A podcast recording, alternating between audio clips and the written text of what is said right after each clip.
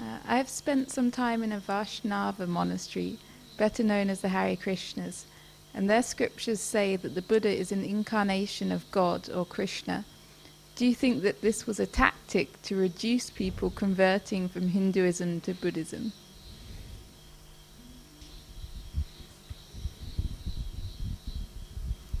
Hmm. I don't think so. Mm. Because actually, this is more a Hindu uh, belief than a Buddhist belief. So, um, how could how could they uh, have gotten people to become Buddhists or Hindus to become Buddhists? Uh, no, it's just to reduce people, oh. to stop people from converting. Oh.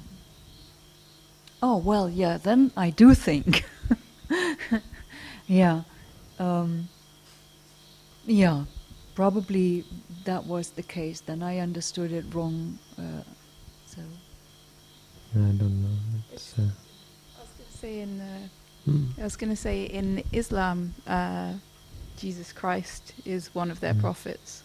So I don't think it's unusual in cultures that grew up together to have to share mm. figures. Well, in in a religion that, and most religions claim to be universal truths. No? Christianity claims to be the whole truth. Islam claims to be the whole truth. Uh, Hinduism also claims to be a philosophy that encompasses the whole of reality. So, to to allow for something outside of that doctrine is uh, not possible. So, regardless of whether it's a, a jealousy thing or a worry about people leaving, it's it's uh, a way of of uh, blocking out the truth, really, that there do exist other truths or other religious paths. Uh, you know, because it's a threat to your to your belief to think that there could be something else, like like an enlightenment that isn't your enlightenment. So they they therefore uh, find an explanation. So people will come to the teacher. Well, what about the Buddha? Uh, well, Buddha was just another. Actually, Vishnu ha- or Krishna has many incarnations, and and Buddha is just another. You know, and so this is how these these theories come up, and it can become so ingrained in people that I've I've talked to these people, uh, the, the Hare Krishnas, and they'll they'll say it matter of factly, because it's it's their um, accepted belief, and they really do believe that that's the case. They believe that we're deluded to think that Buddhism teaches something other than the worship of, of, of Krishna, or or or however, uh, the attainment of godhood I think there's a real problem with this because this theory makes Buddha a god, which is not the case. Uh, I mean, or which was not the case, and um, yeah, really taints everything and, and puts it in the wrong direction. It, it makes all the, the entire teaching and the, the entire story of the Buddha kind of uh, uh, silly.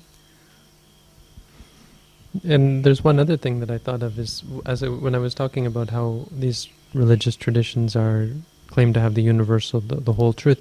I think you'd, you'd almost have room to say that Buddhism doesn't claim such a thing.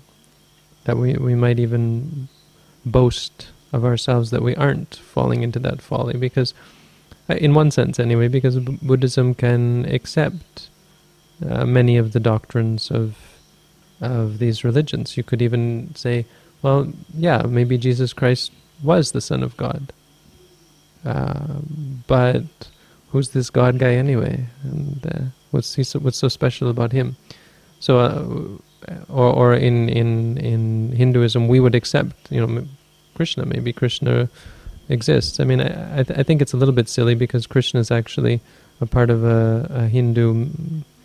I guess you shouldn't talk, but these are stories that, that they, they composed much later on the god Krishna doesn't even come into Hindu religion until uh, until after the Buddha. You know, the Upanishads don't talk about Krishna, I don't think. Uh, you know, the early gods of Indra, the, the, the Vedic god is Indra, and then you have Pajapati, and I think think even Vishnu, I can't remember. But then it was much, much later when Krishna came in the Mahabharata and the Ramayana, which were really just folk tales like the, the Odyssey or the Iliad. Very similar, long oral stories that people told. Very much like the, the, the stories of Homer. But then the problem is that they became uh, religious texts and they incorporated religious teachings of the Upanishads into them, and they took this religious tradition and put them in the context of these stories. And so you have the Bhagavad Gita, which is very much a religious teaching, but it's it's placed in the in the the, the mouths of the mouth of this this new god, who really is a, a new god, like Shiva, for example, who, who came up later as well. Uh, but but we uh, you know we, we could accept that there are such gods. We might not accept Krishna because we might say, well, it, it looks a little bit more like he was kind of made up as they went along. But we might accept that Indra exists. And in fact, in Buddhism, we do accept Indra because at the time of the Buddha, it was well known and people were talking about him. But the Buddha said, well, you know, actually, uh, his name's not Indra, his name's Sakka. So, you know, th- this kind of thing. But we can accept that these people have this path and, and it can lead you to become one with God. We could even go so far as to say you can become one with God. All we say is it's not enough.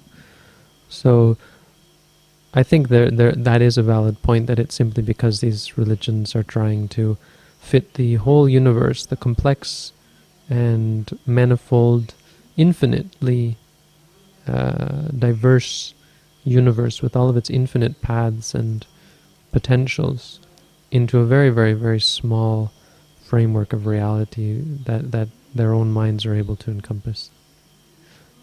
So I, I think in one sense we we're free from that in, in the Buddha's teaching that we don't really try to um, figure out who is God and, and what does he want and what does he want us to do. We're not really interested actually.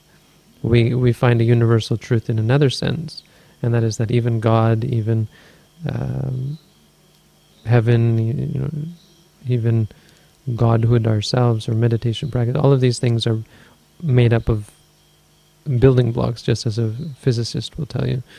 Uh, the the mind is, is also an experience in general is made up entirely of, of building blocks of of physical and mental co- components that are impermanent, suffering, and non-self. That means the, the meaning is that there is no God. No matter whether you see God and He comes and talks to you, there is no God. When I'm sitting here talking to you, there is no me. When uh, none of us really exist. This place has, as I was telling Sumedha, I said this monastery has no people in it, and you have to, if you want to, the best way to get along in a monastery is to remind yourself that there's no people here. Because if there's no people, where could the problem come from? And there is no people, are no people. There are only physical and mental realities that arise and cease. Okay.